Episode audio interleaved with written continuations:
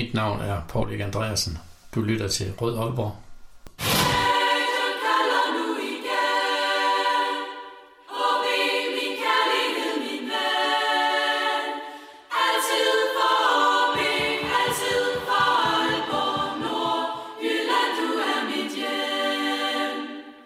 Velkommen til denne udgave Rød Aalborg, en podcast om AaB, produceret af OB Support Club. Mit navn er Lasse Hegnet, og i denne udgave skal vi se nærmere på flere ting, men primært så er der to ting, vi skal tale om i den her udsendelse. For det første så har Aalborg fået fodboldfeber. Det blev meget kraftigt understreget af kampen i går. Vi optager her mandag aften, vil jeg lige sige.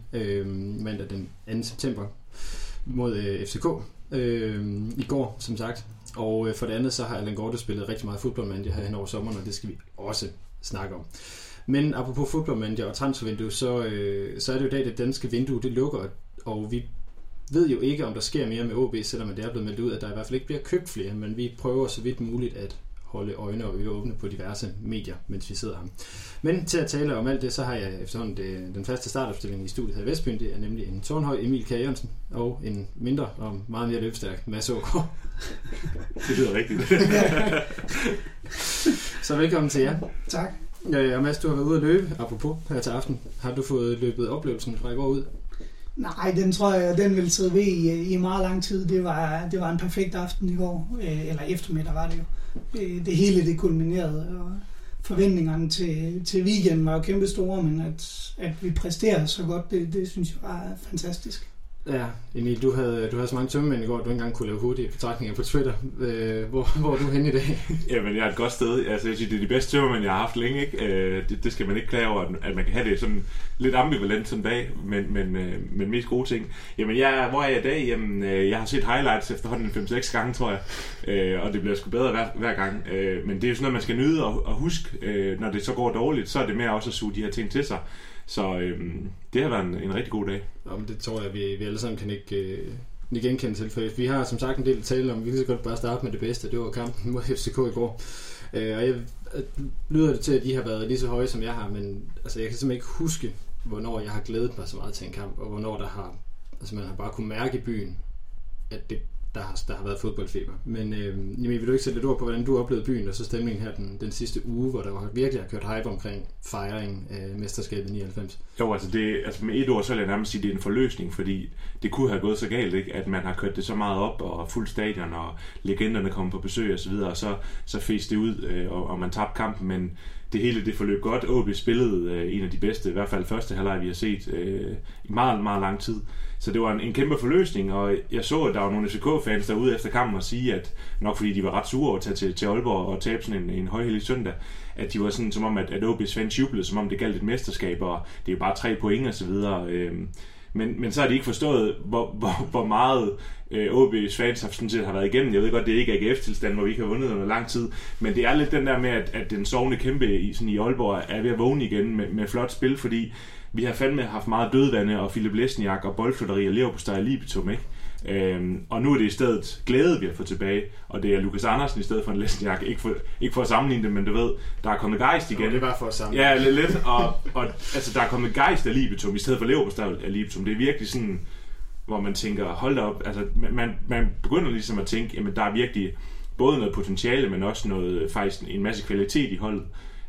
Så med et ord, så er det forløsning over, at det gik så godt, som det gjorde, og så er det bare en forventningsglæde, og lidt træls, vi rammer landskabspausen nu her. Ja, det gør det ondt. Mads, hvordan har du oplevet den her seneste uge?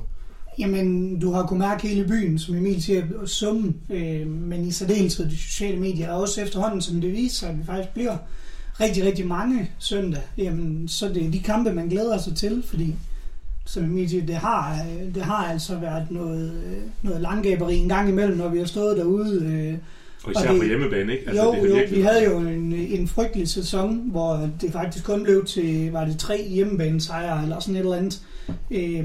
Og det er jo når nu, man har stået det igennem, at man husker sådan en dag som i går, hvorfor er det rent faktisk, at vi gider stå derude uge efter uge. Det er for oplevelser, som den vi havde i går. Og så er det jo også bare generelt fantastisk at se et fyldt Aalborg Stadion i rødt og hvidt. Altså jeg var inde og kigge på det, vi kommer også tilbage til det, men vi skal altså 3 år tilbage, før vi havde over 11.000 på Aalborg Stadion. Ja. Og det var jo i efteråret, efter vi vandt... nej, det var året efter, vi vandt mesterskabet. Det var i 16... vi kan lige tage den med det samme, ikke? Men sidst vi havde så mange mennesker på Aalborg Stadion, eller Aalborg Portland Park, hvad vi nu skal tillade os at sige det. Det var den 20. august 2016 med Lars Søndergaard som træner, hvor vi spiller mod Brøndby, og hvor vi ikke havde tabt de første 7 kampe, og havde 15 point og var på en 4. plads. Ja, det var Spalvis og Enevoldsen, yes. Der, ikke? Hvor man virkelig... Hvor man tænkte, okay, kan AaB tage mesterskabet så tidligt, efter de tog det i 14 igen, ikke? Altså, der var man virkelig sådan... Der var også eufori. Og vi spiller jo virkelig, altså indtil, hvad er det, 4 runder eller sådan noget tilbage med efteråret, der spiller vi faktisk rigtig, rigtig godt fodbold i det efterår. Og nærmest, hvis ikke på højde med, så i hvert fald meget, meget tæt på det, vi spillede i hele guldsæsonen. Der var jo det der kontraspil med raketterne i Pol og Basugogov foran, ikke? Mm. Ja, præcis. Så blev jeg virkelig glad over. Ja, det, så lyser jeg helt op igen. Men det er så lang tid, der skal tilbage for at få samme antal mennesker på stadion. Og det er også bare for at sige til dem, der lytter med, ikke, at hvorfor er det i går faktisk bare væsentligt større, end vi er vant til heroppe. Og så kulminerer det jo med, at også i tifo-kaos, vi bliver jo kun glade nu, at vi rammer en dag, hvor der er så mange på stadion. Så indsamlingsbøsserne ser også ud som om, at de faktisk har været... flittigt i brug, og det er vi jo kanonglade for, kan jeg sige på Tifo Kæres vejen. Jeg tror ikke, du var medlem mere, Mads. Det er jeg sådan set heller ikke, men jeg bidrager gerne en gang imellem, og en af dem, det var i går. Der var også grund til, at jeg vil lige sige, at hvis man stadigvæk har lyst til at give lidt penge til Tifo Kæres, så kan man gøre det på MobilePay på 85 550. Der er det altid godt at smide penge i, så vi kan få nogle fede tifoer. Brændte det egentlig også lidt den i går, så havde den været helt oppe og ringe, havde den ikke det? Jeg tror ikke, det var nødvendigt i går. Jeg tror, menneskehavet var nærmest tifo i sig selv. Fordi hvis der havde været en kæmpe tifo, f.eks. på Weber, så var der mange, der havde gået glip af indløbet måske i går. Ja, så jeg synes, altså... Selvfølgelig skal der også være tifo til de store kampe, men lige i går, der er det sådan set okay, synes jeg, at der ikke var noget... Altså, man kunne jo godt have hyldet mesterskab 99 på en eller anden måde. Men Strandli i sig selv, råbet, da han blev kaldt op, det var nok i sig selv, ikke? Så skulle der have været en statue af ham, eller et eller andet, der var blevet præsenteret. Det kunne der have været en god lir, ikke? Men jeg synes, der var nok, hvad kan man sige, i rammen i sig selv i går. Som sagt, det her mesterskab 99 har også fyldt rigtig meget, og dem, der lytter til podcasten her, har jo også opdaget, at vi har været med til at styrke den her. Og ja, det var en fantastisk ramme. Altså, det var virkelig, som vi også sikkert kom ind på senere, ikke? Jamen, så var det virkelig noget, som fik fodboldfeberen til at stige endnu mere, ikke? Så ros for det. Og så er der lige den sidste sammenligning, jeg vil lave, inden vi begynder sådan at tale om decideret om kampen. Fordi på samme tidspunkt sidste år, der lå vi nummer 4. Vi havde 14 point mod nu, hvor vi ligger nummer 3 og havde 13 point. Så for lige at gå videre, for nu kan vi godt huske, hvordan sidste sæson endte med at gå. Mads, hvad er forskellen på i år og så på sidste år? Jamen det er, at vi spiller fodbold i år. Det synes jeg jo i og for sig ikke, vi gjorde i de kampe. Jeg havde fornemmelsen af, at vi kan også huske, vi snakkede med medfans om, at man faktisk var sikker på, at det her det var et spørgsmål om tid, før det gik galt. I år der har man jo haft, jeg ved godt, vi starter rigtig ringe mod Lyngby, men derfra har det jo set positivt ud, så man har egentlig haft forventningen om, at på et eller andet tidspunkt, så skulle det nok komme til at flaske sig med det hold her, fordi der bare er set så meget potentiale i dem. Og i særdeleshed med den der, både Esbjerg hjemme og Horsens udekamp, jamen, så var der jo bare noget, der lå i korten til, at vi faktisk godt kunne begynde at lege med. Ja, det er jo så det, som der så bliver spørgsmålet. Det skal vi nok også folde lidt mere ud senere, men det her med, en ting er jo at slå de dårlige hold, som vi må konstatere indtil videre, at Esbjerg og Horsens og Silkeborg har været i den her liga. Så en ting er at slå dem og så tabe og ikke vinde tætte kampe mod hold, vi bør være på niveau med som Brøndby og Sønderjyske. Ja, altså Brøndby og Midtjylland. Altså Midtjylland skulle man mindst have haft 1 point, hvor man spiller en mand i overtal i en halvleg, ikke? Og mod Brøndby var der også chancer til mere, ikke? Så altså, man kan sige, at sidste år var det jo sådan, at der spillede man jo, der fik man de point, som man ikke skulle have haft, men man kan jo også se på den der expected points-tabel, som er lidt berygtet, ikke? Jamen, der ligger AaB stadig højt i år, ikke? Hvor det sådan lidt, de har spillet til mere, og det er bare et spørgsmål om tid, før det sker, ikke? Og det ligner så, det er ved at komme nu, ikke? Ja, vi kan jo med rette også sige, at hjemmekampen mod Sønderjyske, der lå der jo også 2 point, som vi egentlig havde set i vores hænder. Ja, så kom Zelinski-spøgelset deroppe i... Ja. Så på den måde er der jo noget potentiale og nogle point, som vi med rette godt kan mene, at vi jo også har spillet til. Det er korrekt, men det ændrer jo stadig på marginalerne, og det må vi så også bare sige, kvaliteten har ikke været der, fordi det er jo det, der gik galt i felterne, særligt mod Sønderjysk og mod Brøndby, det var, at man manglede kvalitet både foran og bagved i de situationer. Ja, jeg synes jo faktisk, at AaB er blevet utrolig effektiv i forhold til Nu kan man jo bare tænke tilbage til det frygtelige forår, hvor vi ingenting kunne. Altså, det er jo underligt at se, at stort set er samme fodboldhold tilført med 3 spillere, som spillede det der nedrykningsspil i foråret, fordi det ligner de slet ikke. Der er kommet meget mere gejst og dynamik i spillet. Altså nu begynder man sidder nu, når AaB kommer på sidste tredjedel, så begynder man, altså så tænker man, der er optræk til noget nu, ikke? Fordi der er så mange strenge at spille på, ikke?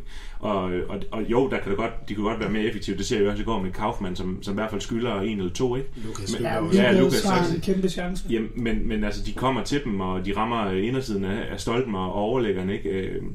Så jeg synes ikke, altså på den, det skal nok komme, og ja, der bliver skabt så mange chancer, at det tror jeg ikke bliver noget problem. Nej, og så har jeg også sådan, at effektiviteten imod Horsens, og i særdeleshed også mod Esbjerg, jamen, den var meget, meget høj. Og det siger jo også noget om, at de har været bevidste om, og de arbejder bevidst med den del af spillet også. Helt sikkert, og jeg vil også lige tilføje, at jeg giver helt ret, at det var helt sikkert, eller den her fornemmelse af, at når OB angriber nu, det der med, at vi faktisk bliver farlige, for den har vi jo faktisk ikke haft med Vihorst som træner. Nej, men i særdeleshed de situationer, hvor vi formår at finde Lukas i kontraangreb, altså der er der jo virkelig, der fornemmer man lynhurtigt, at stadion, de er godt klar over, at der kommer sandsynligvis en chance her. Ja, og før vi måske griber sådan kampen for alvor, så vil jeg også sådan rose trænerteamet generelt, fordi jeg synes faktisk, det som Friis også har meget ud at sige, det der med, at de har lagt lidt om i de fysiske træning, så der skal være mere højintense meter, altså i hele kampen, altså man skal kunne tage de der spurter, og det synes jeg faktisk, at man kan se i holdet, at selvom her Kaufmann får krampe til sidst, altså de har virkelig mange meter i sig, hvor altså Lukas Andersen bliver ved med at tage de der meter og kan løbe hurtigt og så videre, så jeg synes virkelig, det er godt at se, at der er plads til intensitet i næsten 90 minutter nu, hvor man ofte har følt lidt, at AaB er gået døde, især i anden halvleg, der synes jeg virkelig, man kan se nu, at også fordi man har fået 2 kæmpe motorer ind i Olsen og Fossum, jamen det hjælper selvfølgelig også på det. I særdeleshed, han kan jo løbe. Ja, det er helt åndssvagt. Han burde melde sig ind til Aalborg Halvmarathon og sådan, så han måske vinde over. Du skal jo løbe med ham, Lasse. Det er der ingen tvivl om. I får et godt hold i 2. Det er der ingen tvivl om, jeg vil. Men lad os prøve at hoppe ned på selve kampen og så tage fat i den, fordi der var mange ting, der virkede, og nu vil jeg gerne blankt indrømme, at jeg stod nede bag mål og havde ikke den bedste udsigt, også kvæg de mange mennesker, men også kvæg den by af fadøl, der lige pludselig kom rendende.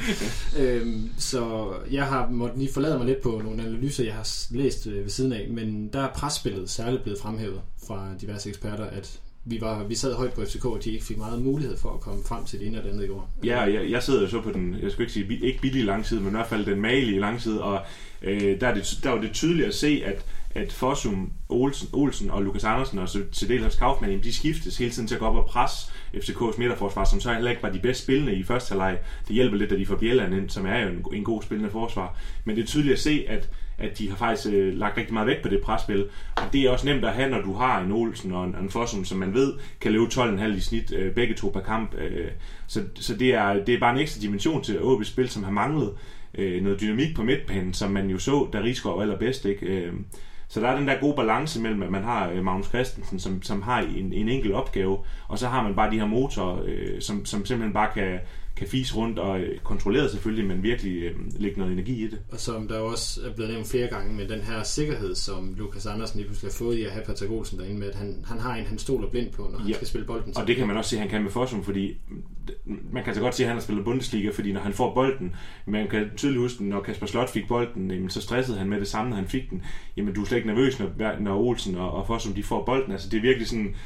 De tager bare lige den, det ser nemt ud, men det er den elegante løsning, hvor de bare lige sætter en mand, eller tager en enkelt dribling, og så er de ude af presset igen. Så det er virkelig en fornøjelse at se, at AaB tør at spille fodbold igen, og det er virkelig 2 spillende midtbaner, de har fået der, ikke? Så ja, det er svært at være negativ om de 2 transfers i hvert fald.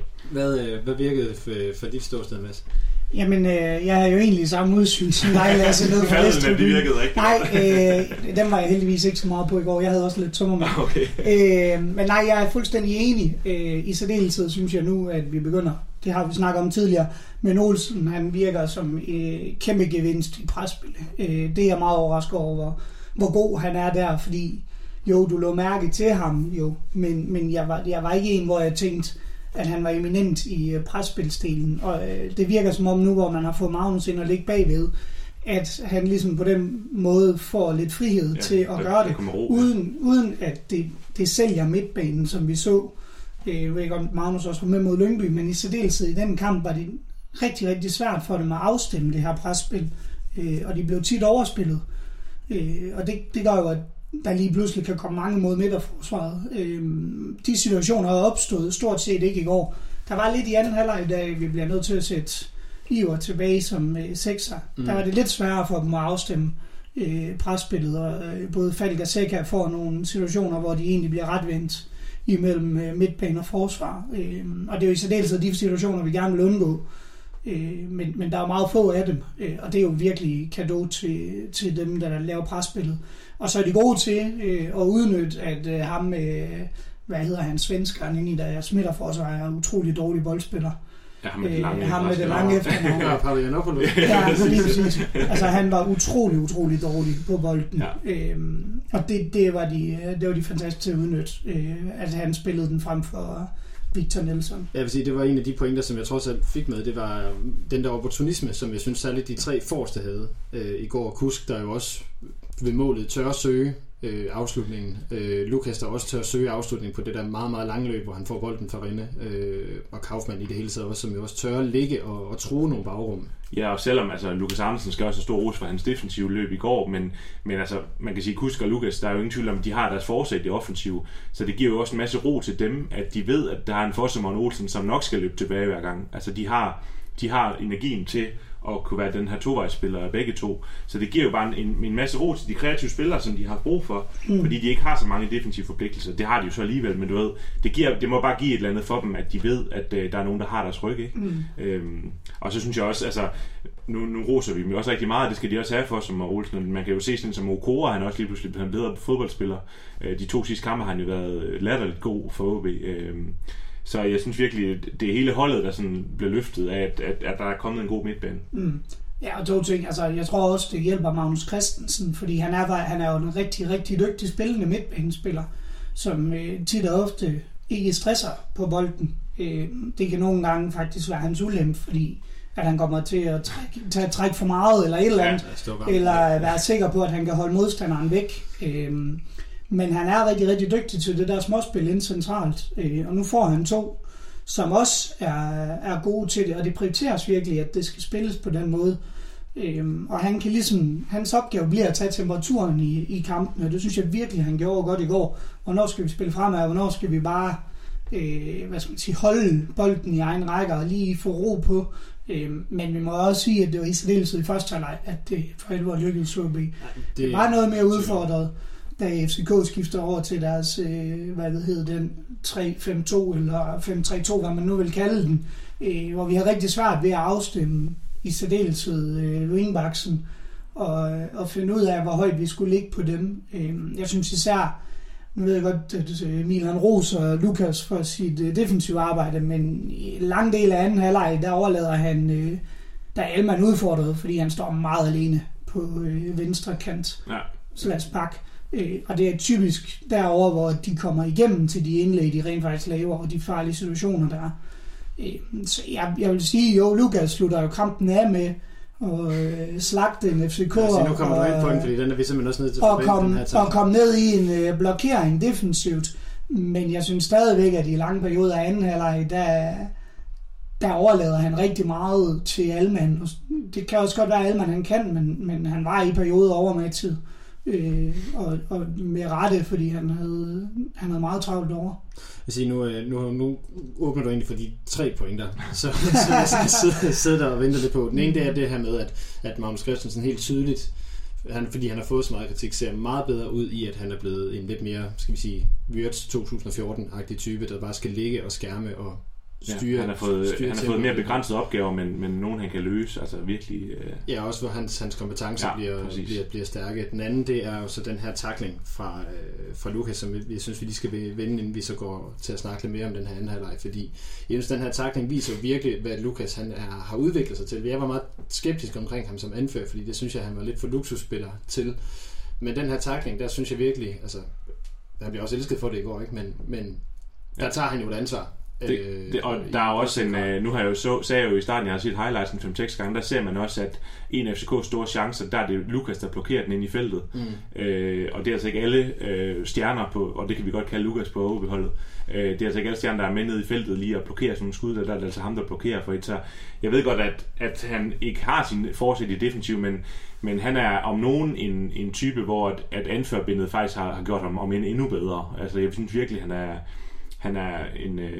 en god anfører for OB, og jeg synes også, at jeg så flere gange, hvor han sådan er god over for sådan, for eksempel Mikkel Kaufmann, da han rammer overlæggeren, hvor man tænker, nu går den ind. Men der ser man faktisk Lukas Andersen, han også klapper af ham, og han er vist også inde og snakke lidt med ham bagefter og sige, jamen det var godt det du lavede osv. Så han er egentlig, han er jo ikke en, der råber op, Lukas Andersen, men han lader fødderne tale, og så gør han... Altså han er bare en klubmand på mange måder, ikke? Så jeg synes faktisk, det er det helt rigtige valg, at han skal være anfører. Ja, det vil jeg så gerne medgive. Hvis vi lige bliver ved selve tacklingen her, fordi vi har jo en slags dommerkonsulent her på programmet i Jesper Simoni, som har skrevet til os, at Lukas vist nok skulle være glad for ikke at få rødt. Ja. Hvad tænkte I, da I så tacklingen? Jamen altså ud fra kampens linje, tænkte jeg ikke på tidspunktet, at den skulle være til rødt. Men isoleret set, så kan det vel godt forsvares, at den skal give rødt. Jeg synes måske, det vil være hårdt dømt i forhold til det. Det er trods alt, at FCK var en banehalvdel. Ja, men den er grim, og det er der ingen tvivl om, fordi han kommer ind og stempler. Altså det er lige ovenover anklen, han rammer ham med meget høj kraft. Og det gør jo, at der er forsæt for at give det røde kort. Men jeg synes egentlig, set overordnet i forhold til kampens udfald, så er det jo den linje, dommeren har lagt for kampen. Ja, fordi Stage, han har en i første halvleg, hvor han stempler Patrick Olsen, hvor han ikke giver gult. Ja. Så man kan sige, altså Lukas får gult på den her tackling her, han laver, ikke? Jo, og det skal han jo selvfølgelig også have, og hvis der havde været VAR og så videre, så havde han måske fået rødt, ikke? Men altså... Men det er også en åbenlyst nødbremse. Ja, 100%. Altså, nogle gange er Lukas udfordring. Det var så heldigvis ikke tilfælde i går, men han har haft tendens til, når spillet ikke 100% er kørt for ham, at så bliver han forholdsvis, så kan han godt blive frustreret og lave nogle milde hjerneblødninger en gang imellem, og brokke sig til gule kort og sådan nogle ting. Og det skal der selvfølgelig også gøres en gang imellem for at ruske i holdet, men vi skal helst ikke have en anfører, der begynder at få hverken 3 eller 4... karantænedage på en sæson, fordi så kan det også blive dyrt. Altså, havde vi jo skulle undvære ham ude mod AGF, så havde det der været en helt anden kamp. Nu hvor han kan komme ned og brillere i Aarhus. Nu vil jeg så også hive den op, fordi at jeg synes, det er et billede på, at han tager ansvar i den situation. Også, og selvfølgelig gør han det. Og man er heller ikke i tvivl om, at han skal stands FCK'eren, fordi hvad var vi? Vi var i 89-90 eller sådan noget. Det var og det er en kontra til FCK, eller i hvert fald en omstilling. Noget, der minder om en omstilling. Men man skal måske lige sørge for, at man ikke får det gjort, sådan at man er på grænsen til at få et rødt kort. Det kan man selvfølgelig sige. Hvis vi så bevæger os lidt over til det, som ikke var så godt, og det var så her min sidste point, der lå, fordi nu er vi hurtigt enige om anden halvleg, og vi har svært ved at omstille os til FCK's ændrede opstilling osv., men vi bliver også nødt til at lave nogle udskiftninger undervejs, eksempelvis at Kasper Pedersen går ud og Talenter kommer ind. Det er dejligt at se Talenter i OB-trøjen igen, men jeg nåede at stå og blive rimelig nervøs for at have Talenter og Okora inden, fordi det er to... lotto-kuponer, skal jeg sige. Ja, det er i hvert fald to spillere, som godt tør tage chancer, og Talenter var tydeligt rusten i går. Det var han lignede også en, der rigtig gerne ville ind og vise, og det er jo også det man elsker ved ham, ikke? At han er den her no-nonsense-spiller, men der er godt nok et par situationer, hvor det ser slemt ud. Ja, der er 2-3 situationer, hvor han er ved at give FCK nogle åbne chancer. Ja, så det må man tage med, når man har en type som ham, men ja, det er to, hvor man tænker, man ved ikke rigtigt, om det kan komme til at fungere med dem, hvis Okora han bliver i OB, om det er de to, der lige skal være sammen derinde, fordi så skal de godt nok lige have spændingsforholdet sådan... justeret i løbet af en kamp, så kan det hurtigt blive noget tjubang ned i det forsvar der. Og det er også det, vi har snakket om tidligere, og som var lidt vores forbehold i forhold til Talenter-handlen, at de to, de minder rigtig meget om hinanden, de er rigtig duelstærke, de vil gerne duelleren, men de er meget satsende i deres forsvarsspil. Men det jeg så sådan, nu kunne man jo ikke lade være med lige at kigge lidt ekstra på Talenter, det var at han kom ind og var meget verbal, synes jeg så, og også meget sådan, at han ville gerne hele tiden have OB frem og så videre. Så det er jo svært lige at analysere på armfaktor, men det lignede bare, at at han var en mand, der, og det er han jo også, klar til at tage ansvaret, og en rigtig fed spiller at få ind i truppen. Altså, det lyste ud af ham, hvor stolt han var at spille i OB-trøjen igen, ikke? Så jeg tror, det bliver en gevinst for OB, men der skal bankes noget rust af. Det tror jeg helt bestemt også. Men han, ja, som du siger, Emil, han var rusten, og det var i særdeleshed også i pasningsspillet, synes jeg også, han lavede nogle ret grælde fejl. Og det er jo heller ikke en stærk side, jo. Altså, det er og så er han jo ved at forære Sotirio en kæmpe chance. Han har nogle positioneringsfejl på nogle situationer, som var ved at være rigtig, rigtig dyr. Men ellers så skaber, altså vi skal også huske på i anden halvleg, selvom vi står langt tilbage, så skaber FCK jo faktisk, de skaber jo ingenting, altså og den ene chance, eller to chancer de har, jamen der er de offside. Jamen også at sige, det er svært at holde ligaens ubestridte førerhold fra chance, altså de skaber jo det, som de nu skaber ud af en kamp, men der er jo ikke et overflod af chancer, altså OB har jo nærmest flere 100% chancer, også fordi selvfølgelig FCK satte sig, ikke, men du kan ikke holde sådan som Falk væk i en hel kamp, og de får selvfølgelig nogle okay chancer, men jeg synes egentlig ikke, at det er problematisk. Nej, altså. Det synes jeg ikke engang, de havde. Altså, vi har de tre største chancer i anden halvleg, hvis man skal tage Lukas afslutning med som en chance. For der er slet ingen tvivl om, eller det har vi jo sådan, Kaufmann har to kæmpe chancer. Han skylder lidt. Den smadrer på stolpen i starten af anden halvleg, og så... Lukas fuldstændig geniale frispilning af ham.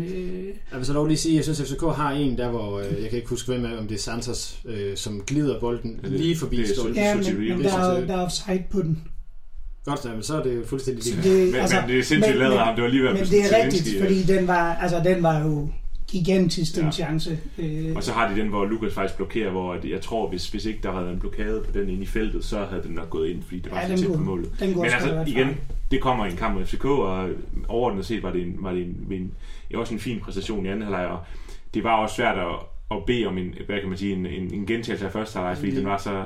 Lige nødt til at sige også, at jeg kan ikke huske, hvornår at Aalborg som publikum har været så overmod, at man står og råber olé efter hver aflevering mod FCK efter 20 minutter. Men det skal man heller ikke i Aalborg. Men jeg vil også sige, at altså, hvis man skal komme med kritikpunkter, det er altid nemt at sige, når man kun vinder 1-0, men jeg sidder med der og snakker om, jamen, den skal lukkes nu, kampen, fordi AaB, især i første halvleg, der var virkelig optræk til et mål nummer 2, og måske også 3, ikke, hvor man siger, det er selvfølgelig meget at bede om at føre 3-0 over FCK ved pause, men der var jo ikke der, hvor man tænkte, det er nu, fordi man ved jo, at FCK kommer med et pres, fordi de har det kvalitet, de har, så man kan sige, i den gode periode første halvleg skulle man måske have scoret til 2, fordi FCK i en bedre forfatning, hvor de ikke lige har spillet Europa League, og hvor de ikke har så mange skader i, men så havde de scoret mindst et mål, ikke? Så... Jo, det er der jo ingen nogen tvivl om. Men det er nemt at sige, at det er lige der, man godt lige har scoret på mål mere, ikke? Men det er jo sådan, faktisk mit sidste punkt, når vi taler, hvad virkede ikke, det er jo netop paradoksalt nok noget skarphed, fordi at vi skulle have lukket den kamp, og det har vi perioderne og chancerne til, og der står Kaufmann desværre lige lidt højt på min syndebukliste. Ikke fordi han spiller en dårlig kamp, det synes jeg egentlig ikke, han gør. Men der er nogle chancer, der simpelthen er for store til, at han ikke sparker med. Altså den sidste i anden halvleg, den er rigtig stor. Man kan sige, den afslutning, han har, han banker på træværket. Altså, der den ligner, han selv, ja. Ja, og det ligner faktisk også, at han er en lille smule ved at miste balancen i afslutningsøjeblikket. Så det er faktisk en kanon afslutning i forhold til, hvordan han kommer frem til chancen. For det stod vi i hvert fald snakket om, der hvor vi var, at han faktisk er en lille smule ude af balance, da han skal afslutte. Han havde rigtig svært i den kamp her, Kaufmann. Han var virkelig kommet i menneskehænder mellem to store FCK-forsvar, men taget i betragtning af, hvor svært han havde det. Så ser jeg egentlig, han går frem til, hvad man måtte forvente af ham. Jamen, han spiller en god kamp. Altså, det er jo heller ikke det, som det skal jo ikke forstå, som at han har været banens dårligste på nogen måde. Altså, han har det svært flere gange med førstegangsberøring, især i første halvleg, men det, jeg godt kan lide ved Kaufmann, det er, at han giver aldrig op, og det kan du også se, at han faktisk kommer frem til.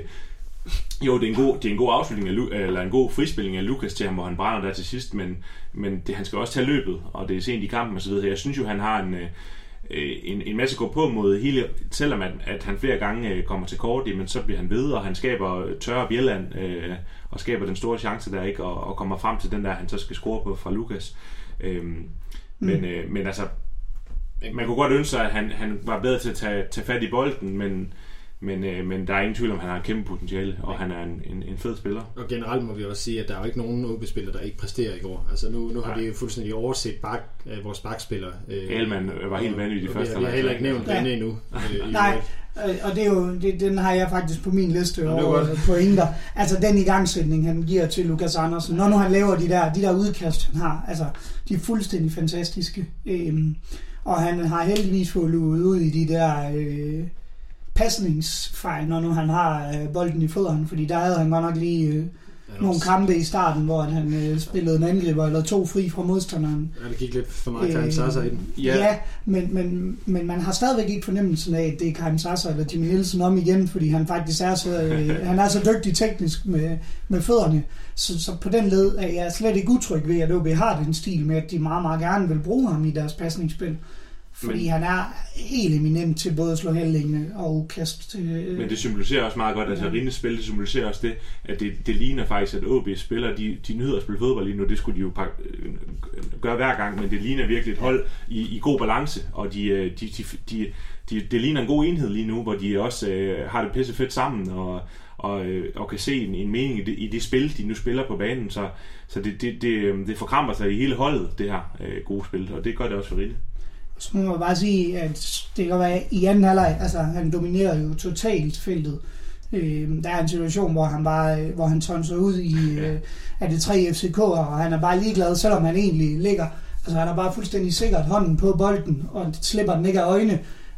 Og det er jo altså heller ikke alle OB-målmænd igennem historien, der har været lige dygtige til den del. Så forhåbentlig er han over de her... lidt mindre gode præstationer, hvor han lavede noget, der minder om drop og fejlafvandring, det kan vi også godt sige, han har haft, og holder sit niveau og har fundet det igen, fordi han har stået rigtig, rigtig godt her den seneste kamp. Ja, fordi nu har vi været meget, meget begejstrede omkring den her FCK-kamp i en lidt mere... Det skal vi også være. Det skal vi, men altså, vi har også spillet, 3 kampe inden den her, og det er ikke fordi, vi skal gå ned i dybden med hverken Esbjerg, Brøndby eller Horsens-kampen. Vi kan jo bare konstatere, at vi faktisk har bygget rigtig, rigtig godt op i løbet af de her seneste 4 kampe. Og det, som jeg vil hen med i forhold til det her, det er jo, hvad er det, der er sket med det her hold? Fordi der er jo ikke sket så frygteligt meget spillermæssigt henover, eller trænermæssigt henover sommeren? Nej, altså det er jo en kombination forhåbentlig, at Friis han har fået mere og mere tid med holdet, og selvfølgelig også resten af trænerstaben. Og så, men så betyder det selvfølgelig også noget, at sådan en som Fossum kommer ind, og Patrick Olsen har taget hele byen med storm, ikke? Altså det betyder noget, at der kommer noget kvalitet ind. Nu har vi jo så ikke engang nævnt, at Patrick netop i de tidligere 2 kampe her mod Horsens og Brøndby har lavet 3 mål. Det er jo også næsten uhørt for en midtbane. Ja, lige præcis. Så det er jo et eller andet med, at man har fået noget kvalitet ind frem for kvantitet i spillere, ikke? Altså det er virkelig dem, og det kommer vi også ind på senere, det der er hentet ind, det er virkelig kvalitet over hele linjen næsten, ikke? Så det tegner rigtig godt, så det er en rigtig god fornemmelse, man sidder med. Og som vi snakker om, inden vi gik på udsendelse, jamen, det er svært at se, hvem OB ikke skal kunne slå af de hold, der er lige nu. Selvfølgelig kommer de nok ikke til at have maksimum point resten af sæsonen, selvom vi gerne ser det, men det er bare svært at se lige nu, med den måde OB spiller på, hvem de ikke skal kunne skabe chancer imod. Så det ser meget lovende ud. Det gør det. Mads, hvad tænker du, der er sket? Jamen, jeg synes jo, vi er meget mere målsøgende i vores spil, og vi har fået de offensive spillere sat i scene, men i særdeleshed er Lukas Andersen jo bare i spilhumør. Og det, at vi har flere spillere, der kan tiltrække opmærksomhed, gør jo, at der bliver mere plads til Lukas, og vi er blevet dygtigere til at finde ham i de rigtige situationer, fordi det kan være, at Lukas han spiller en kanonkamp i går mod FCK, men det er jo ikke hver eneste angreb, der længere går igennem Lukas. Vi er jo i stand til at skabe chancer, uden vi nødvendigvis altid behøver, så skal have Lukas til at drive bolden, eller drible en 3-4 mand, og det gør også noget for OB-spil, at vi ikke altid afleverer bolden ud til venstre, og så står alle sammen og kigger på, at Lukas han tager 10 på foden og dribler 3 mand, klapper han op i hjørnet. Altså, det er rigtig lækkert, når han gør det, men det sker jo en-to gange i løbet af en kamp, og det ser pisse fedt ud, men når det kombineres med, at Kuska i spilhumør, at vi har en Fossum, der også viser rigtig, rigtig gode takter, jamen, så bliver det jo lige pludselig virkelig godt, fordi der er pladsen til, at Lukas så kan shine for alvor og koncentrere sig om de ting, han er allerbedst til. Ja, for det er meget lige blevet, og det er jo det, der sådan lidt erfaren, det er meget lige blevet forindstringet, at man bare, altså, når Lukas så får sin karantæne, jamen, så tænker man, kan de så vinde? Og det føler man jo egentlig, at Det skal de også have bygget mere på, fordi de er afhængige af Lukas Andersen, men der er jo flere strenge at spille. Men når vi eksempelvis når Van Værk kommer tilbage, og så må vi jo lad os sige, at Lukas han får en karantæne eller bliver skadet eller et eller andet 7-13, at så har vi jo set, at Kaufmann jo faktisk også fungerer udmærket på den der venstre kant. Ja. Jo, men jeg synes jo i særdeleshed, at det er det, der er forskellen fra forårssæsonen, hvor vi var, lad os sige sådan, det snakkede vi også om i mange af udsendelserne, at vi var rigtig, rigtig enstrenget, og vi havde faktisk problemer med at se, hvordan vi skabte chancer, når Lukas ikke var i spilhumør. Mm. Altså, i dag, der tænker man jo, at jo, vi er selvfølgelig stadig afhængige af Lukas, men på en dag, hvor Lukas ikke er fuldstændig aftrænet, der er jeg da stadig sikker på, at OB godt kan skabe chancer mod de fleste hold i Superligaen. Og det er også igen, at det betyder også noget, fordi Patrick Olsen og Fossum, de tager de løb der frem og tilbage hele tiden. Ikke? Altså de er virkelig dynamiske spillere. Altså, hvis man lægger mærke til Fossum for eksempel, han tager sindssygt mange løb ind i feltet, og han får jo næsten aldrig bolden af, men det betyder bare meget, at du har en der tror hele tiden ind i feltet, sådan at de er nødt til at forholde sig til ham, som måske Lukas så kan sætte en mand, ikke? Og så videre, ikke? Så det er sindssygt vigtigt, at man har nogle, der tager de her løb. Du ser også Kaufmann, den Lukas brænder, hvor han er friløberen. Det er jo fordi Kaufmann, han tager et sindssygt godt løb modsat Lukas, og der bliver fuldstændig åben med E45 til Lukas Andersen. Ikke? Så det er sindssygt vigtigt, at der er bare kommet meget mere dynamik og fart i holdet også selvfølgelig. Ja. Så det er selvfølgelig det er en kombination af mange ting, men der er virkelig kommet en optimisme i spillet igen, som du også siger, Mads. Men vi skal jo også samtidig lige huske på, at altså nu er vi rigtig, rigtig glade lige i øjeblikket, men det er jo ikke andet end halvanden måned siden, vi faktisk sagde, du seriøst, Lasse, stillede os spørgsmålet, om det var tid til, at Friis han skulle ud. Ej, jeg hentede til det. Jeg stillede ikke spørgsmålet. Nej, det gjorde du ikke, men sagde, hans men den var oppe og vende nogle steder, også blandt OB-fans. Altså, at vi så heldigvis har sagt, at opbakningen til Friis, det kan man jo så være glad for nu, men altså, forstå mig ret, det kan jo hurtigt ændre sig i fodbold, men jeg tror, at vi er nærmere OB's nuværende niveau, er nærmere det sande niveau, end det vi så i Lyngby-kampen fra start af. Det tror jeg ikke, der er nogen tvivl om, og det var jo netop også Lyngby-kampen, som også var udgangspunktet for de her ting, hvor man tænkte, nu har han haft, altså Friis har haft en hel sommer til at bygge det her op. Og så men der skabte man jo også nogle chancer faktisk i Lyngby-kampen, og det er det jeg synes, der så også bare rigtig uforberedt på, hvad man kommer over med. Helt sikkert, men jeg synes jo bare, at man har set i alle kampene, at OB har skabt faktisk rigeligt med chancer i alle kampene, så jeg synes der har været optræk til en masse ting, og det bliver så forløst i de sidste par kampe, ikke? Så det er sindssygt spændende, og der er alt for lang tid til den næste kamp lige nu, føler man ikke. Ja, det er der godt nok. Men og så er vi jo rent faktisk det holdet i Superligaen, der har scoret flest mål. Det kan jeg ikke huske, hvornår at vi sidst har snakket om OB, og at vi rent faktisk har det. Ej, og det er jo ikke bare, altså nu er vi jo ikke bare 3 kampe inde i sæsonen, hvor det, man kan sige, at vi mødte det her Horsens, Silkeborg og Esbjerg, så har det stadig været fedt. Men vi er jo altså noget længere inde i sæsonen, og vi har scoret 15 mål. Jeg tror, der var et hold ellers, der havde scoret 15. Altså, og det siger jo lidt om, at OB's offensiv for alvor er begyndt at sprudle. Og så snakker vi endda om, at vi med rette kunne have forventet at score flere mål. Jeg har fået flere point, ikke? Altså. Ja, det er nemlig det. Det er jo en ret vild ting at være ude. Jeg skal lige prøve at se her på mål. Skal jeg sige, fordi nu går der også Vihorsten på meldelse ind. Altså, bare for at tage det her, ikke, med at sidde og snakke om OB, at det mest scorende hold under Vihorst som træner, var der 66 kampe i Superligaen. OB scorede 67 mål i de kampe. Så det her med at så lige pludselig at se mere end et mål per kamp er jo også nyt på en eller anden måde. Ja, altså man vil som fan jo hellere vinde 3-1 end 1-0, ikke? Altså det er jo virkelig sådan, altså selvfølgelig vil man det ikke, men det er bare, altså det skaber bare en masse optimisme, og det kan man også se, og igen, som vi snakkede om tidligere, men også bare på hjemmebane, at det bliver sådan et fort igen, Aalborg Stadion, ikke? Hvor man virkelig sådan føler, jamen her er der ikke nogen, der får noget med hjem fra, og det har været en åben gavebod i lang tid, hvor man var bedre på udebane, ikke? Så det betyder bare rigtig meget, og selvfølgelig er det, jeg vil ikke sige et spinkelt grundlag, men vi skal jo selvfølgelig se holdet præstere over længere tid, fordi altså Fossum og Olsen, det er jo også en ny kombination, og de kan selvfølgelig også have dårlige kampe, men der er bare så meget kvalitet i det, at jeg har svært ved at se, at de går ned. Altså bundniveauet er bare løftet så meget, når de spiller. Det er også det, der er lige præcis for mine pointe med at sammenligne med sæsonstarten sidste år, som jo pointmæssigt igen var lige så god, eller bedre. Men spillet var bare, Men vi skabte ikke, altså der havde du ikke forventningen om, at vi på en halvleg scorer 3 eller 4 mål. Altså det skete jo ikke sidste år. Men det der også lå det sidste år, der talte man det også ned. Spillerne var også ude at sige, det er jo ikke godt. Det gjorde man nemlig. Og det snakkede vi også om, den der, altså Nogle klubber, der ser du, at man kan spille halvdårlige kampe, få pointene, og så kan det lige, altså så kan det blive den selvforstærkende effekt. Ved AaB var det desværre omvendt jo sidste år, at den forstærkende effekt var, at vi rent faktisk var dårlige, men fik resultaterne. Så vi fik alle den der spiral op at køre med, at jamen, vi vinder faktisk kampene, selvom vi spiller dårligt. Hvad nu, hvis vi kommer til at spille godt? Ja, men det er jo den der fokus, som der jo så lige nu heldigvis er i OB på processen i forhold til spillestilen, at det ikke bliver resultatorienteret.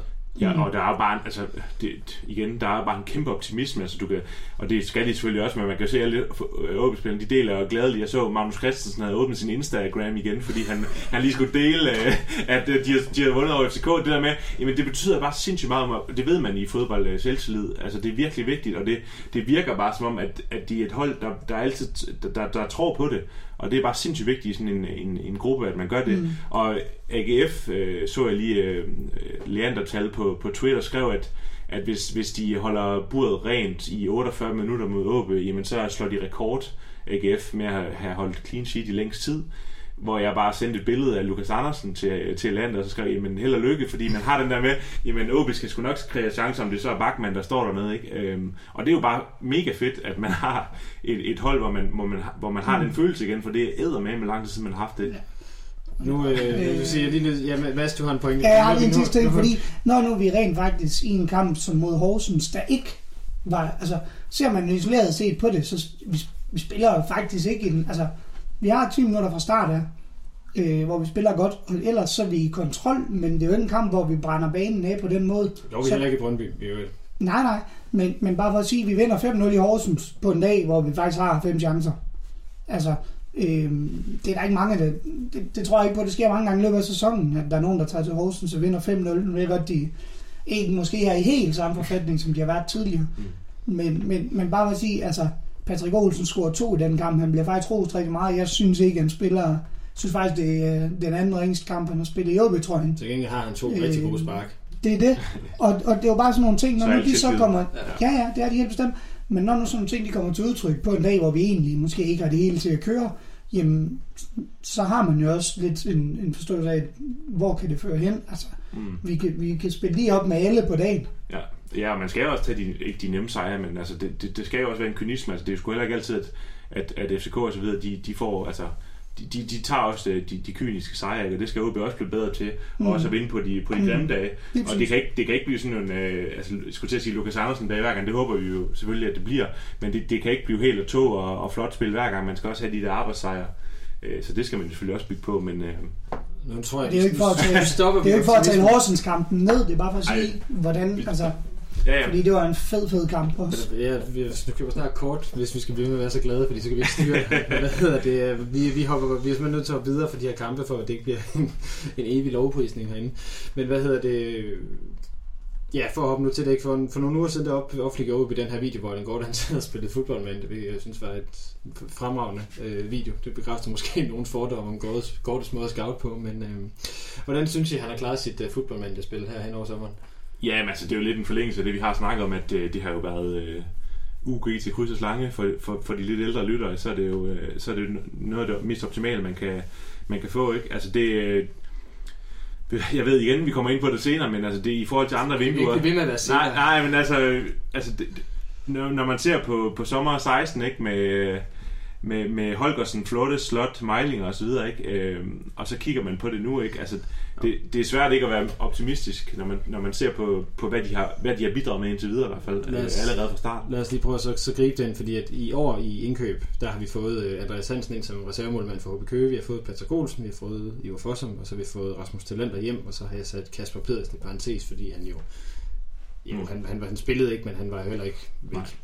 Så ud er der gået på leje Wissam, Kaketo, Tillufsen, og så her i dag Jakob Lopbjerg, og jeg har lige tjekket noget BT-værk, og der står i hvert fald ikke yderligere på OB-siden. Og det, der var min pointe, var, at du netop delte noget på Twitter her forleden med den her grumme minde fra sommeren 16, ikke? Ja. Men sommermænd, så havde vi nok siddet på samme tidspunkt, hvis vi nu havde siddet og lavet podcast i 2016 og snakket om, hvor gode indkøb Gårde havde lavet i Holgersen, i Flottes, i Slot, i Mejlinger, i Helenius, og så bare kom Allemand til hjem for leje, ikke? Det var jo ikke på det tidspunkt noget, der så dårligt ud. Nej, men man kan sige, altså forskellen er jo, at man kan sige, selvfølgelig var der hype omkring Flottes, og Mejlinger startede også rigtig godt, ikke? Men altså, Holgersen lignede jo en Bambi på glat is næsten fra start, altså jeg synes jo, i de få kampe, vi har vurderet Olsen og Fossum og så videre på i, men så er det næsten altså, garanteret kvalitet, man har fået ind, vil jeg jo nærmest kalde det, ikke? Altså det er virkelig nogen, der har været inde og løfte fra start af, og det ligner Talenter jo også en, der kan, når han først får banket det rust der, ikke? Så jeg synes, altså virkelig et godkendt vindue af Gårde, og man kan sige, den vigtigste transfer, som ikke er sket, det er jo nærmest, at Lukas ikke er røget, og at man har sagt, jamen, vi tror på, at vi nok skal få en del penge for ham senere hen, ikke også, fordi man har en lang kontrakt, og så sige, jamen, AaB har så en forholdsvis sund økonomi, at man godt kan sige nej til, når nogen banker på og vil have Lukas. Han er så heller ikke selv afsted, men det der med, at man har beholdt ham, det er jo også sindssygt vigtigt. Det vigtigste, vil jeg sige, ikke? Så godkendt herfra, i hvert fald. Jamen, jeg kan jo kun være sammenstemmende med det. Jeg synes altså, at Gårde, han har hørt rigeligt for de dårlige transfervinduer fra start af. Han har virkelig, virkelig vist, at han faktisk er dygtig. Og det der er, det er jo, han nu har du en liste der, men nogle af dem får vi jo rent faktisk pengene hjem for igen. Jo, altså, men vi vil så sige, for inden du går videre, at pointen med at tage den her liste med, er jo, at efter 7 kampe, der er det svært at vurdere ting. Ja, bestemt. Og vi ved jo heller ikke 100%. Det ville være mærkeligt, hvis Patrick Olsen skulle falde afsindelig meget i niveau med det, han har vist indtil videre. Men vi kan jo ikke være sikre på, at han ikke bliver en ny Philip Lesniak, der er jo også spillet fast fra start af, men som bare absolut ikke havde niveau. Og han viste jo heller ikke, hvad Patrick Olsen har gjort.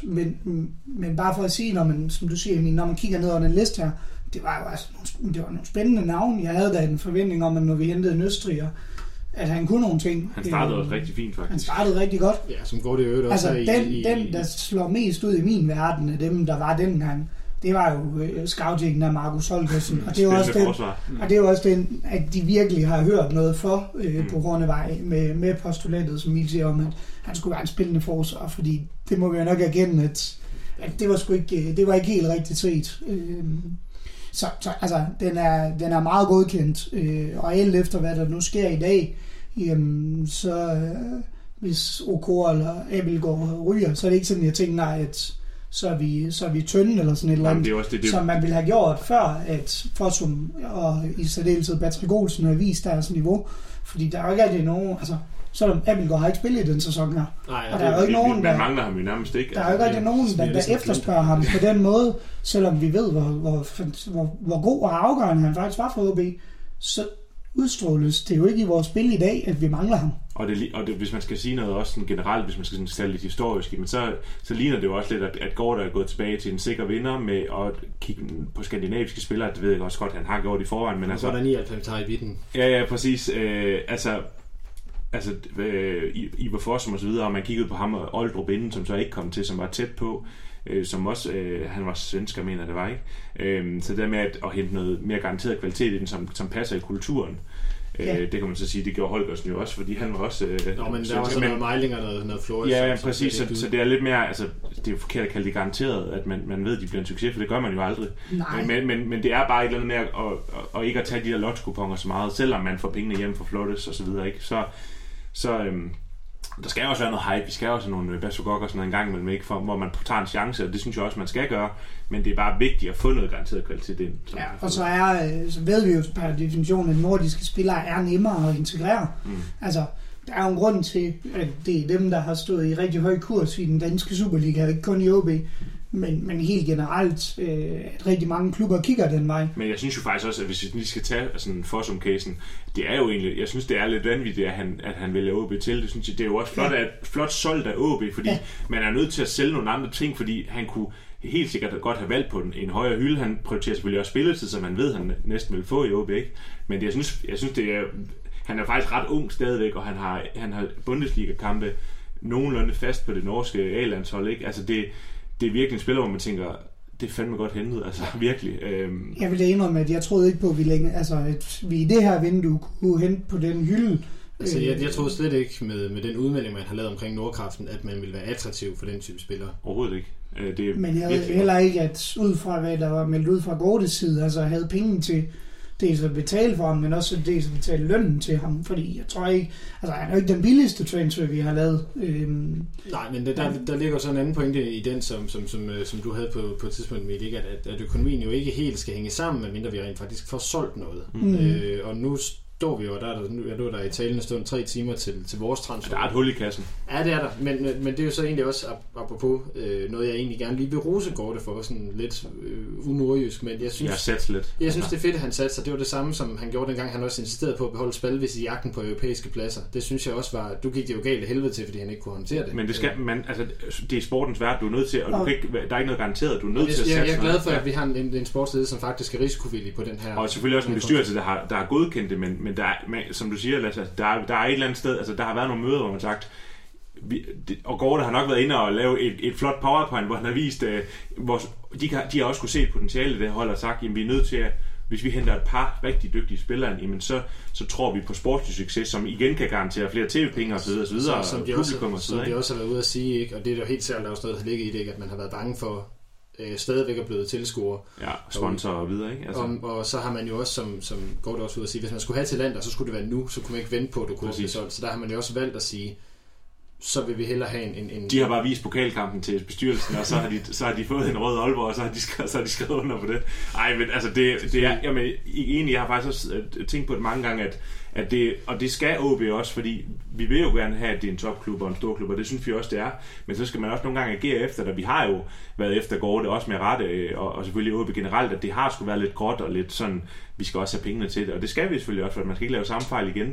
Men det er sgu også vigtigt, at man indimellem siger, ved du hvad, der er noget potentiale lige nu, og der er nogle spillere, altså for eksempel Fossum, vi er nødt til at hente ham her, fordi vi har muligheden for det, ikke? Mm. Så det synes jeg er fedt, at man kan det, og det kan man jo også, fordi man har en god egenkapital lige nu, ikke? Jo, og altså, der ligger jo også nogle indskrevne investeringer i spillertruppen stadigvæk i regnskaberne, eller i budgetteringerne i årene fremover, men om vi havde hentet dem her eller ej, så er vi stadig kommet ud med røde tal i det næste stykke tid, men det er jo fuldt ud kalkuleret, fordi det er afskrivninger på tid, altså på tidligere investeringer, som vi nu vælger at bruge.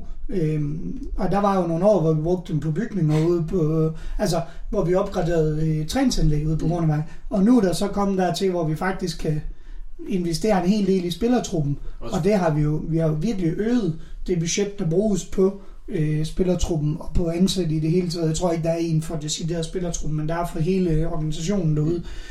Og der kan du jo se, at den er stigende, og den kommer også til at stige de næste år, og det er jo indregnet i de budgetteringer, der laves. Men der ligger jo også helt klart noget nu, jeg ved ikke, hvad der er sket på bestyrelsesmøder og sådan noget, men jeg tror da helt sikkert også, at vi har haft en bestyrelse, der har siddet og kigget og sagt, ikke nå top 6 2 ud af 3 år.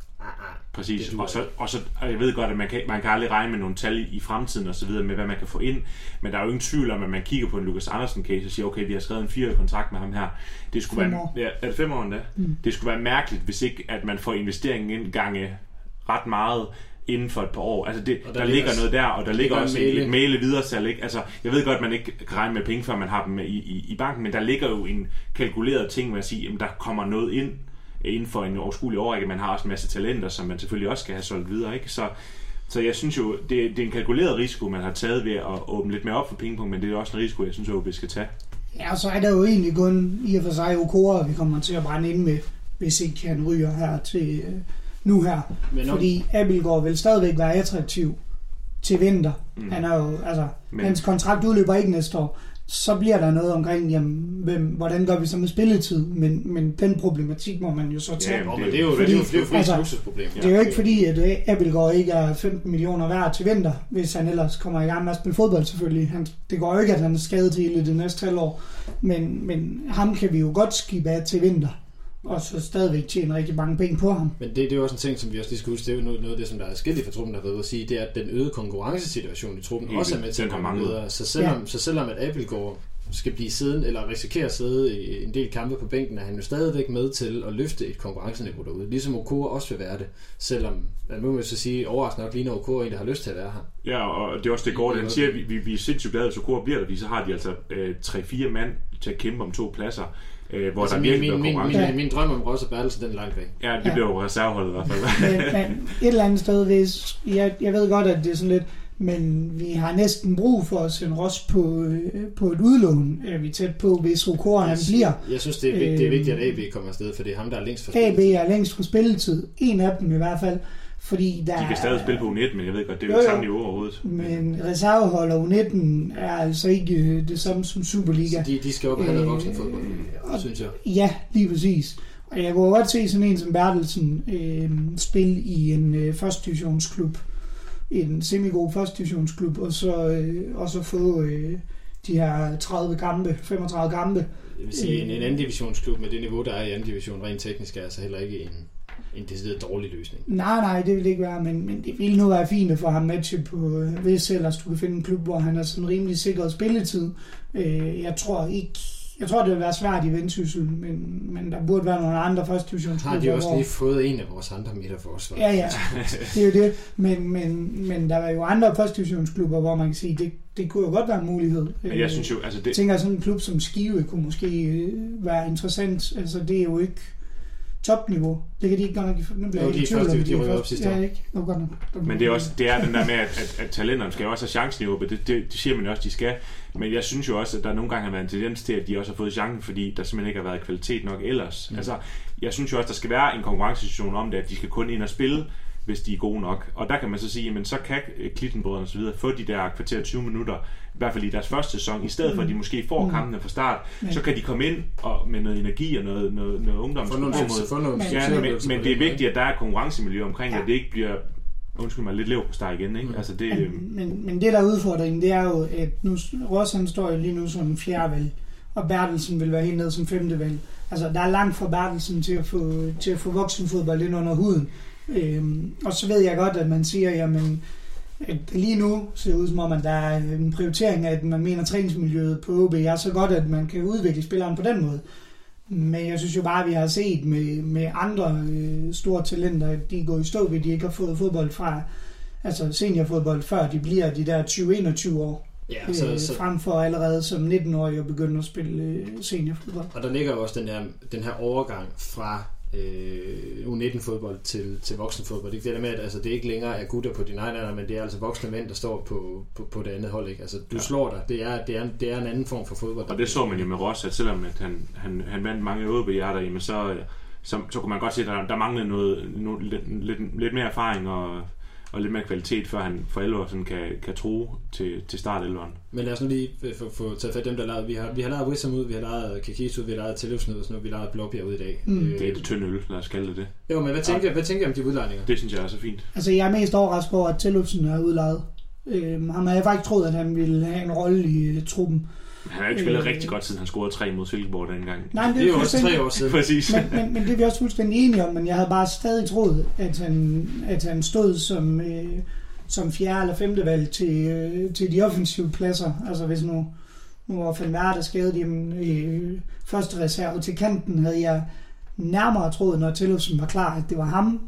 Så ved jeg ikke, om vi har klippen. Men jeg havde troet, at Tilløbsen med sin Superliga-erfaring stadigvæk vil være i spil til de pladser. Jeg tror, man har vurderet, at Børsting vil kunne gå ind og gardere også der. Det har vi helt glemt også. I Børsting, forhold til... Ikke super sop. Jo, men den er jeg egentlig meget enig i også, fordi jeg tænkte, at man lejede Wissam ud, det gav god mening, sagerne tager betragtning og det ene og det andet, men det der med, at man så... gør sig selv lidt mere udsat på de offensive pladser. Det overrasker mig lidt til at betragtning af, hvor solidt polstret vi er eller andre steder. Ja.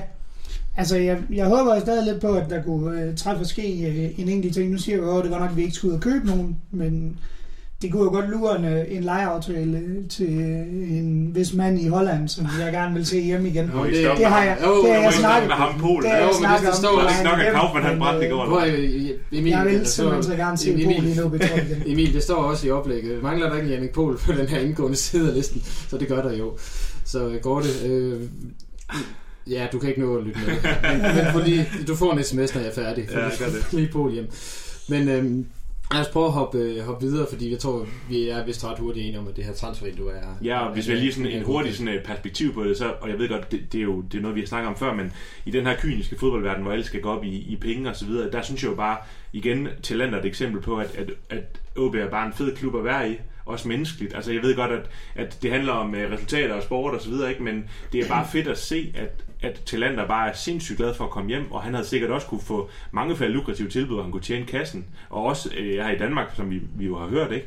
Men det er bare fedt at vide, at AaB er et sted, man vil tilbage til, ikke? Du ser det med Talenter, Kusk, Rigsgaard i sin tid, Lukas Andersen hedder det med. Helenius. Ja, jamen, vi kan nævne rigtig mange spillere, ikke også? Vi vil bare tilbage til AaB, og Lukas Andersen kunne sikkert også tjene kassen andre steder, det der med. Det er bare igen, Talenter bekræfter bare, at det stadig er en rigtig fed klub at være i. Det skal man også være, når det er bare fedt, at man kan lokke dem tilbage, fordi det er ikke sikkert, man kunne, altså, hvis man skulle have til samme kvalitet for pengene. Det er også, altså apropos, når du sagde godt solgt til Fossum, ikke? Det er da helt klart også noget af det, som den er blevet solgt på. Og hans agent kendte jo nogle af de andre spillere, der havde været i AaB, og så snakkede han med dem, og så sagde de, jamen AaB, det er en fantastisk klub, og han kan faste rammer, trykke rammer osv. Og så ved jeg godt, at det nogle gange er lidt skidt med de trykke rammer, når de så skal videre derfra Annedammen, men for AaB som klub er det bare en sindssygt attraktivt. Bare det, som du siger, men det, at vi har kunnet lokke Lukas til fast. Ja. Jeg skal ærligt indrømme, og det har jeg sagt flere gange. Altså, jeg troede simpelthen ikke på det, gang jeg hørte rygtet første gang, at det var muligt for os at hente så dygtige en spiller til OB, tilbage til OB. Jeg ved godt, at han er glad for Aalborg, han er glad for OB. Men jeg troede simpelthen ikke på, at vi kunne gøre det. Og det kan vi jo sige med mange af spillerne, også. Altså Lukas selvfølgelig er det klareste eksempel på det, men dem, som vi har nævnt, ikke? Altså det er bare fedt. Og det er også noget, man skal værne om hele tiden, det der med, at det skal være et fedt sted at være. Det bliver det jo selvfølgelig også ved med at være, men det er bare endnu, hvad kan man sige, sådan en transferhale på det, at det også bare er fedt, at man kan lokke dem tilbage. Og de skal selvfølgelig have kvaliteten til det, ikke også? Men det har de jo lige pt. Det har de. Men lad os, jeg tror også, vi er ret hurtigt enige om, at det er rigtig irriterende at skal have en landskabspause nu. Ja, især når Lukas ikke er udtaget. Ja. Nej, så holder han til skadesfri. Det gør mig faktisk ingenting. Men han må bare, altså, han må gerne komme det lige inden vi skal sælge ham. Han skal med til EM, det er fint. Lad os sige, ja, det gør han få. Men lad os sige, nu når vi får en træningskamp ind mod St. Pauli, og det er selvfølgelig fint, fordi vi ikke har så mange landsholdsspillere i truppen i øjeblikket. Men er det ikke også, altså, nu vi taler skader, er det ikke også bare sådan en skadeskamp? Jo, det frygter man jo lidt. Men altså, det er jo fint nok, og jeg tror også, at de laver lidt en teambuilding tur ud af det, tage en smut til Tyskland. Jeg ved ikke, om de skal overnatte dernede, hvad de skal, men man kan godt forestille, at det var sådan lidt en ryste sammentur for lidt nye. Direkte ind i Reberbanen. Ja, de skal ned og så omkring grænse og fylde bussen op fra hjem. Det ved jeg sgu ikke, om det er, men det er bare, altså, jo, man frygter, at det er det værste, ikke? Men må ikke Lukas får nok ikke fuld tid. Det er godt ved, som ikke er med. Ej, jeg ved, de har da ikke bowlehaller i Hamburg heller. Det ved jeg ikke. Nå. Ej, det er ikke. Og så har vi, den 11. september, der har vi en pokalkamp mod de falske blå matadorer over fra Nørre Sundby Forenede Boldklubber. Og vi er også bare ret hurtigt enige om, at det er en kamp, vi vinder. Jo, og det er en kamp, hvor nogle af marginalspillere kan få noget spilletid, ikke? Der skal vi se nogle af de unge. Klitten og Tengstedt kunne være sjovt at se, ikke? Jeg har fuldstændig glemt Tengstedt. Og han er der også til kampen. Ja, og han har været god på U19-niveauet. Faldt vist godt nok lidt igennem på reservekampen her for et par uger siden, men han skal helt sikkert forhåbentlig i spil. Men må det ikke, man starter ret sikre opstillinger, og så efterhånden skifter man lidt ud? Ja, så alligevel, jeg tror, der kommer til at være en hel del udskiftninger på holdet. Ja. Fordi vi skal stadigvæk, om vi så stiller med nærmest vores U19-hold, så skal vi jo kunne slå Danmarks holdet. Men jeg tror i særdeleshed, vi kan nok godt forudse, at Allemand ikke spiller den kamp. Det ville overraske mig meget, hvis han stod på holdkortet, når nu vi skal stå derovre og kigge dem. Må ikke også vi får lov til at se Andreas Hansen få sin debut i den rød-hvide trøje. Altså, der er sådan flere muligheder, som gør sig til.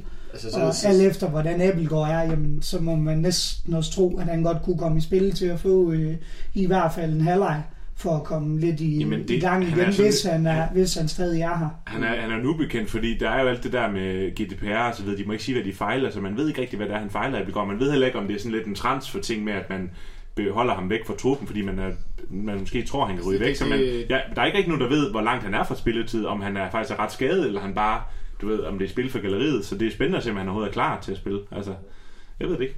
Der er ingen, der ved det. Gårde måske. Jeg håber, så Kolon ved det formentlig også. Men den næste kamp, vi har i Superligaen, det er der lidt under 14 dage til, det er AGF i Aarhus, og de har ligesom også er kommet gevaldigt i form her. De har 3 sejre i de seneste 3 kampe. De har ikke lukket mål ind de seneste 4, efter at Niklas Bachmann han er kommet tilbage i forsvaret. Så hvad tænker I om det? Jeg vil godt tillade mig at kalde det brav, for jeg tror virkelig, det bliver en god kamp. Men hvad tænker I om den kamp, der venter nede på Atletikstadion nede i Aarhus? Det bliver fedt, og jeg tror også, der altså, forhåbentlig kommer rigtig mange OB. Det plejer det også at være i... Ja, problemet er, at I går sådan, at det er en kl. 12 kamp. Ja, der er rygter ud om, at det er TV-selskaberne, der har straffet AGF, for de er ude og brokse lidt, og så har de givet dem 3 klokken 12 kampe i træk. Jo, men det virker også besynderligt. Ja. Altså, vi må være ærlige at sige, jeg var meget overrasket dengang, fordi at man ser jo på kampprogrammet og tænker, ja, den weekend, der skal jeg sørge for at holde søndag eftermiddag fri, slags aften eller mandag, fordi du godt ved, at den kommer til at ligge der, og så lige pludselig er den klokken 12. Ja. Jeg tror faktisk måske endda, jeg er blevet forhindret i at komme derned, altså fordi jeg ikke har kalkuleret med, at den overhovedet kunne komme i spil som klokken 12-kamp. Det er jo fuldstændig håbløst planlæggende. Hvis vi skal lige blæse til de der spekulationer lidt, så det er også mærkværdigt, at den kamp, der sidste år havde 116.000 tv-serier, at den nu er nede. Ja, altså selvom at man har prøvet at hype AGF op til noget, den ikke var på et tidspunkt med det der Jyllands, derby Jylland, fandt man kaldte det et eller andet, slag om Jylland, så er det jo bare stadig en stor kamp, nu har jeg ikke lige fuld overblik over de andre kampe i runden, men det er jo ikke en klokken 12 kamp. Altså, der er i hvert fald ikke, der er ikke nogen andre derbys i spil, og ikke fordi, at det her det er derby på linje med Midtjylland, Viborg eller FCK Brøndby, men det er en stor kamp. Ja. Stadigvæk. Og så det kan kun opholde til på stadion, så de ikke får så mange seere til den kamp. ja, det kan vi sige, fordi det vil sige, at jeg vil gerne lige til mig sige, at jeg synes, vi skal være rigtig mange dernede, fordi altså, podcasten her er været nået gennemsnit på 1.500 lyttere per afsnit, og det er vi selvfølgelig helt vildt glade for, og håber selvfølgelig, at det bliver ved med at stige, men jeg vil altså rigtig gerne kunne give high five til 1.500 OB'er i Aarhus dernede. Ja. Jeg skulle lige til at sige, at jeg tager Rød Aalborg med til alle sammen, men det gør jeg ikke. Det bliver dyrt. Det bliver rigtig dyrt. Ja, altså man er jo der, hvor man faktisk igen håber på, at der vil blive udsolgt til udafsnit. Nu sagde jeg 500, hvor mange kan der egentlig, ved du hvor mange der kan være dernede, Mads? Nej, jeg tror det er lige knap. Det er i hvert fald over 1000. Ja, det må være flere. Der er 1000 i OB, ikke? Altså på Aalborg. Altså, ja, udefansen i Aalborg, der er 1000, så der må være mere, ikke? Hvis de åbner begge. Men jeg kan ikke huske, hvor mange det er. Der er i hvert fald nok til, at det er alle Rød Aalborg-lytterne, de kan komme med. Men vi skal have det udsolgt igen. Altså, det må være tidspunktet, hvor vi skal til igen og begynde at udsælge de der udebaneafsnit i Jylland. Ja, hvis vi lige skal tage kampen, som du snakker om, Lasse, med altså, Bachmann, talisman er nok med igen, men han bliver skadet, som han jo har været mange gange. Men altså, jeg vil sige, når AaB kan skabe chancer mod FCK, som de jo gjorde så de skal nok skabe chancer, og det er jo det, vi også har været hinde på her i løbet af udsendelsen, ikke? At OB skal nok skabe chancer, men der er ingen tvivl om, at det bliver intenst, og det bliver top-tændt AGF-hold, som OB kommer til at møde, men det er en super fed kamp, altså det bliver jo en kæmpe slag om top 6, ikke? Så, altså, og så bliver der jo en kulisse uden lige, fordi AGF havde også plus 10.000 i den runde her, altså der er virkelig ved at rykke på nogle ting i Superligaen, virker det som om, og det er de rigtige klubber, der er hype omkring, ikke? Kan man sige, ikke? Ja, hvis man kan sige, at OB er en sovende kæmpe, så er AGF jo nærmest en sovende et eller andet, altså... Ja, jeg synes ikke nødvendigvis, man skal kalde OB en sovende kæmpe, vi skal sige, at vi har haft en nedgangsperiode, ja, præcis. Vi har taget en lille lur, mens de er stadigvæk snorlige. Men vi skal jo være, altså en af de spillere, der bliver afgørende, vi kan stikke, det er jo Mustafa Bundu. Han har virkelig startet den her sæson rigtig, rigtig godt. Og der får Allemand sit hyre med ham i den kamp, tror jeg. Men jeg tror, det bliver en ret afgørende duel på den kant derovre, at vi formår at have initiativet og have Bundu langt tilbage på banen. Hvis vi lige skal... Og så skal der jo være opbakning til Allemand, fordi Bundu vil sandsynligvis løbe fra Allemand. Det er lige præcis det, der ville være min pointe, det er, at hvis vi lige vender pokalkampen igen, det kunne også være Talenter, der får en rigtig meget spilletid, så han kommer for at banke lidt rust af, for jeg har godt set en Talenter, der skal slås med Bundu. Det giver rigtig meget. Og det er faktisk at sige, det spændende sådan rent opstillingsmæssigt bliver jo, hvem der kommer til at spille det i midterforsvar. Nu ser vi Kasper Pedersen ud i pausen igen. Jeg ved ikke, om han var skadet, eller hvad han var, eller det bare var en taktisk ændring. Nej, altså det har været nogle kampe i træk, hvor han har måttet gå ud. Ja. Men, og igen, hvis Okora igen er der stadigvæk, jamen så Okora til Talenter, det bliver spændende i en hel kamp sammen. Hvis det så bliver dem, ikke? Og, hvad for noget forsvarsspil, vi skal forvente, ikke? Ja, jeg tror, der er nogen, der skal til boksehandsker på, hvis det er sådan. Men det er del med, altså det er nok det mest, fysisk er det jo det vildeste makkerpar i ligaen, vil jeg sige, ikke? Altså, der er ikke mange, der sådan på fysikken kan ramme dem. Det... Jeg så faktisk også, apropos en af FCK's dødbolde, der Talenter er kommet ind, der sætter AaB bare Kusk og Lukas frem, fordi de ved godt, at Kusk og Lukas Andersen, de er måske ikke de bedste defensivt, fordi jeg tror også, det er, fordi man bare ser, okay, Talenter og Okora, de skal nok rydde op i hovedspillet og på fysikken, ikke? Altså det er jo også en ny dimension, ikke? At det er virkelig to, der fylder noget, ikke? Så vi skal ikke tale Kasper P. ned på det punkt lige præcis, fordi han fylder også noget. Han er helt eminent på sit hovedspil. Han har scoret sindssygt mange mål på så, altså, men det er rigtigt, det er jo en dimension, at vi lukker jo også af på de dødbolde, som tidligere har været en akilleshæl for os. Der lukker vi jo ikke specielt mange mål ind længere. Nej, heldigvis. Hvad hedder det, ligesom det sidste spørgsmål, som vi egentlig har overset længere op, og det drejer sig om det her 99 jubilæum, som jeg ved, at der er rigtig mange af os, der også har set frem til. Synes I, at det blev, at klubben har fået det afviklet på en god måde?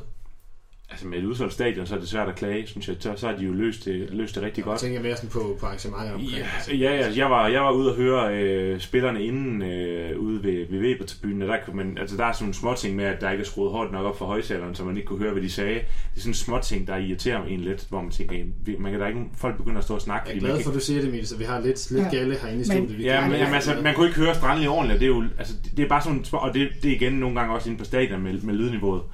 Altså, det er sådan nogle ting, der irriterer, sådan nogle små ting. Fordi... Hvad sådan vifter rigtig? Jeg har, apropos søndagen, det har ikke så meget med erfaring af det, med guldholdet, men det er simpelthen, altså, nu har vi endelig en oplevelse, hvor folk skal på stadion, og så er der gået hjælpe mig indtil 15-20 minutter ind i kampen, før alle mennesker er inde.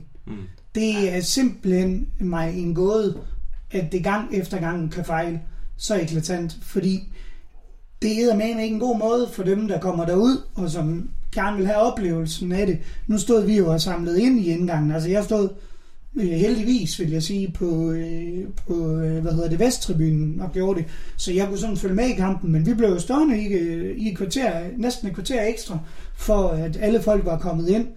Og jeg skal da gerne indrømme, at de sidste, der kom på stadion, det var jo ikke vores opmærksomhed, det var mest henvendt til. Men at man ikke kan lave et eller andet, hvor at man har noget fast track til sæsonkortholder, var der en, der foreslog, hvordan løser man det? Eller at man forbyder de der forbandede mobilbilletter, fordi nu stod vi jo dernede og kunne se, hvad det var, der gik galt hver gang. Altså, det er altid hver eneste gang, der stort set skulle scannes en mobilbillet, jamen så tog det jo en krig. Det må simpelthen bare ikke lade sig gøre. Plus, at man opfordrer folk til at komme tidligt på stadion, men man åbner først indgangen en time før. Ja, det skal jeg til at sige, for da vi kom, der var kæmpe kø, hvor vi snakkede, hvorfor ikke åbne det lidt. Det virker dumt ikke at have tænkt, at i dag kommer der plus 10.000 mennesker, det kunne være, at vi lige skulle åbne en halv time før. Altså, så kan det godt være, at kontrollører skal dukke op en halv time før, men det må altså kunne lade sig gøre, at man har en aftale med en fleksibilitet i. Men det var meget fedt, at Kuskan vidste, at han først scorede i 18. minut, så alle nåede ind. Ja, det var okay. Der var vi lige gået væk fra Vesttribunens indgang for at stille indsamlingsbøsserne ud i baglokalet.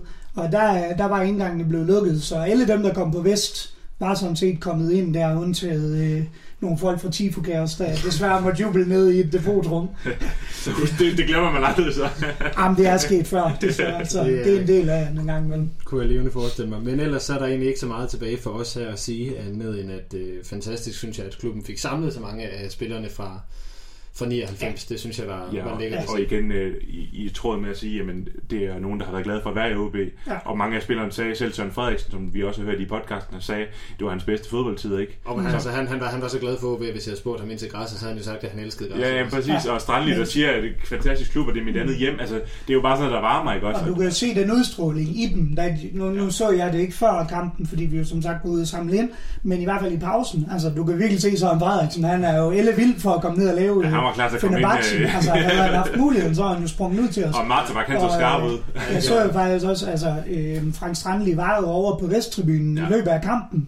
Altså sådan nogle ting. Skulle være gæstebart sendt op bag, hvad havde det? Ja, det synes jeg jo er fedt, fordi det viser altså, at det er sgu mere for dem, end bare at at de har der er ikke nogen, der har bad feelings. Altså, du hører også Ståle i podcasten der, som du lavede, Lasse, at selvom at der selvfølgelig har været råbt højt inde på Lynges kontor, så han har det bedste forhold til Lynge og klubben i dag. Ikke? Ja, og det er jo bare, det er igen den der AaB-ånd, som er, og den bliver bare, det ser man bare sådan en dag, ikke? At han, han er jo reflekteret omkring, at vi buer af ham. Ja, og det ved han godt gamet, hvorfor, at det er en del af gamet. Dels er han nu FCK-træner, men derudover så var det jo heller ikke en pæn afsked, han tog herop. Nej.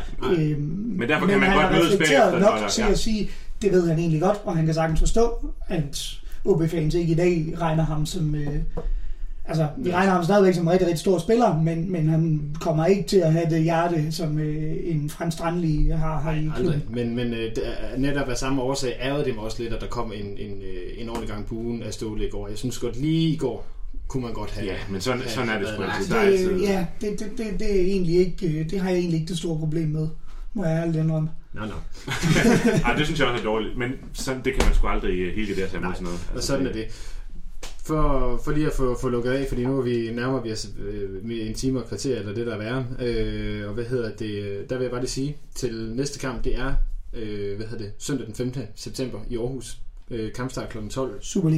Superliga-kamp, vel og mærket. Lindholm Høje Stadion, det er den 11. september. Men i forhold til AGF-kampen, der arrangerer OB Support Club Bus, der er afgang 9.30 over for stadion, og det er 150 kroner, det koster op til 150 kroner, og der må ikke medlemmer som noget nyt jo, eller det er jo snart ikke noget nyt mere, men ikke medlemmer må også være med. Næste gang, at podcasten her, den udkommer, det er i ugen efter AGF-kampen, det bliver den 17. september, og der har vi en special omkring OB Tifokærs. Så hvis ikke I har fået nok af dem her i weekenden med indsamlingsbøsserne, så bliver det næste udsendelse. Tak til Mads og Emil for at være sædvanlige i startopstillingen. Selv tak. Selv tak. Og så vil jeg sige, hvis der er nogen, der kommer til Nørre Sundby her den 11., så kan I passende kigge efter. Emil og jeg, vi tager det over. Emil, han er en kilometer høj, så det bliver nemt at finde. Så tak til alle jer, der har lyttet med. Det er jer, vi er her for. Og det er heldigvis flere og flere, vi er her for. Vi ses på stadion. Mit navn er Lasse Ydharnet, Fossum OB, og tak for nu.